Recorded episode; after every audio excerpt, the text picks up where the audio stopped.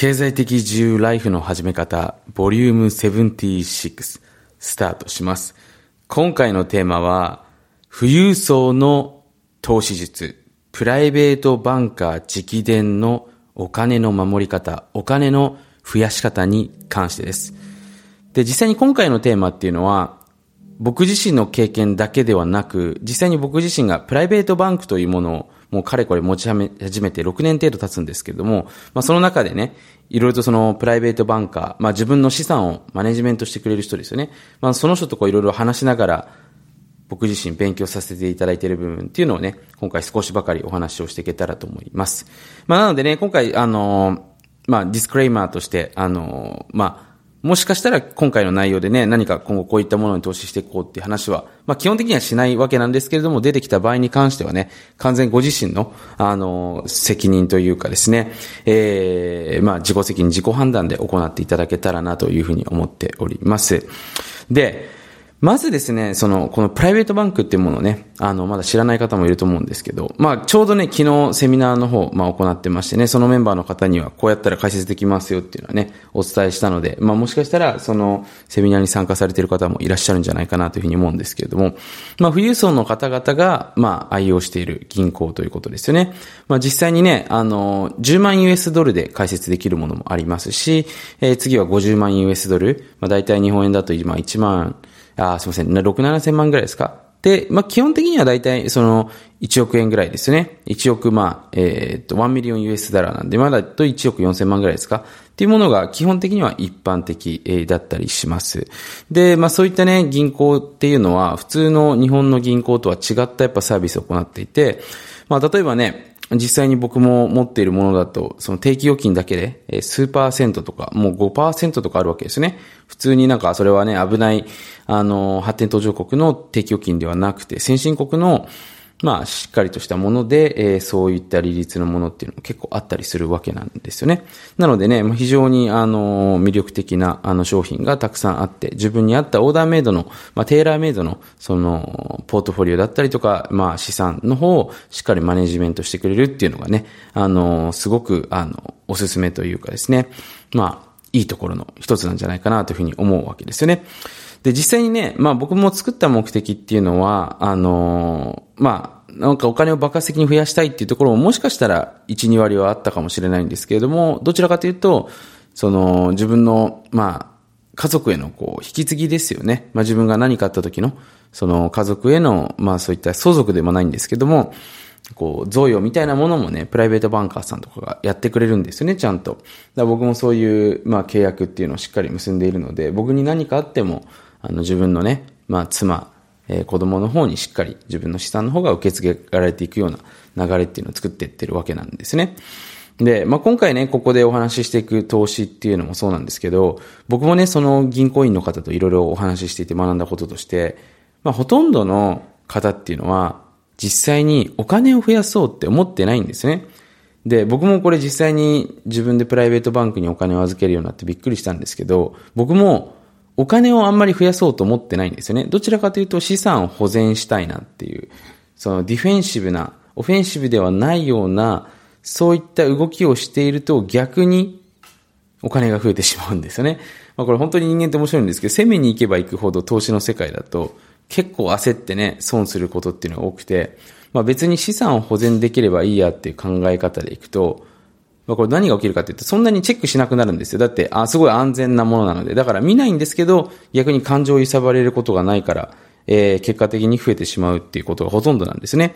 だから僕もね、その、結構日本で投資してる人とかお会いするんですけど、結構みんな毎日こう自分のね、まあその日の、えー、っと、値動きだったりとか、まあチャートを見て、一喜一憂している方って結構多いんですけど、実際に本当にプライベートバンクに開設してるぐらいの人たちっていうのは、ほとんど見ないんですよね。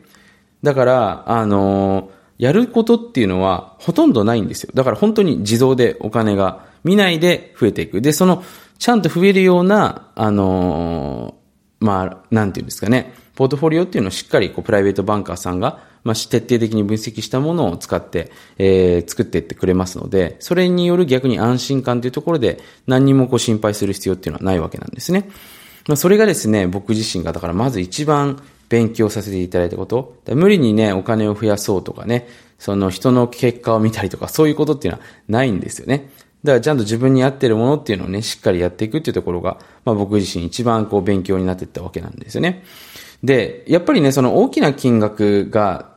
あった段階の方が投資っていうのはお金が増えるわけですよね。まあこれは、あの、パーセンテージ考えていただければわかると思うんですけど、例えば1万円しかないのに投資したとしてもね、年間で、まあ20%でとか出たらもうそれって神の領域なんですよね。まあそれ以上出たら逆におかしいと思うんですけど、まあそういう20%、じゃあ1万円の20%、2000円ですよね。ちょっと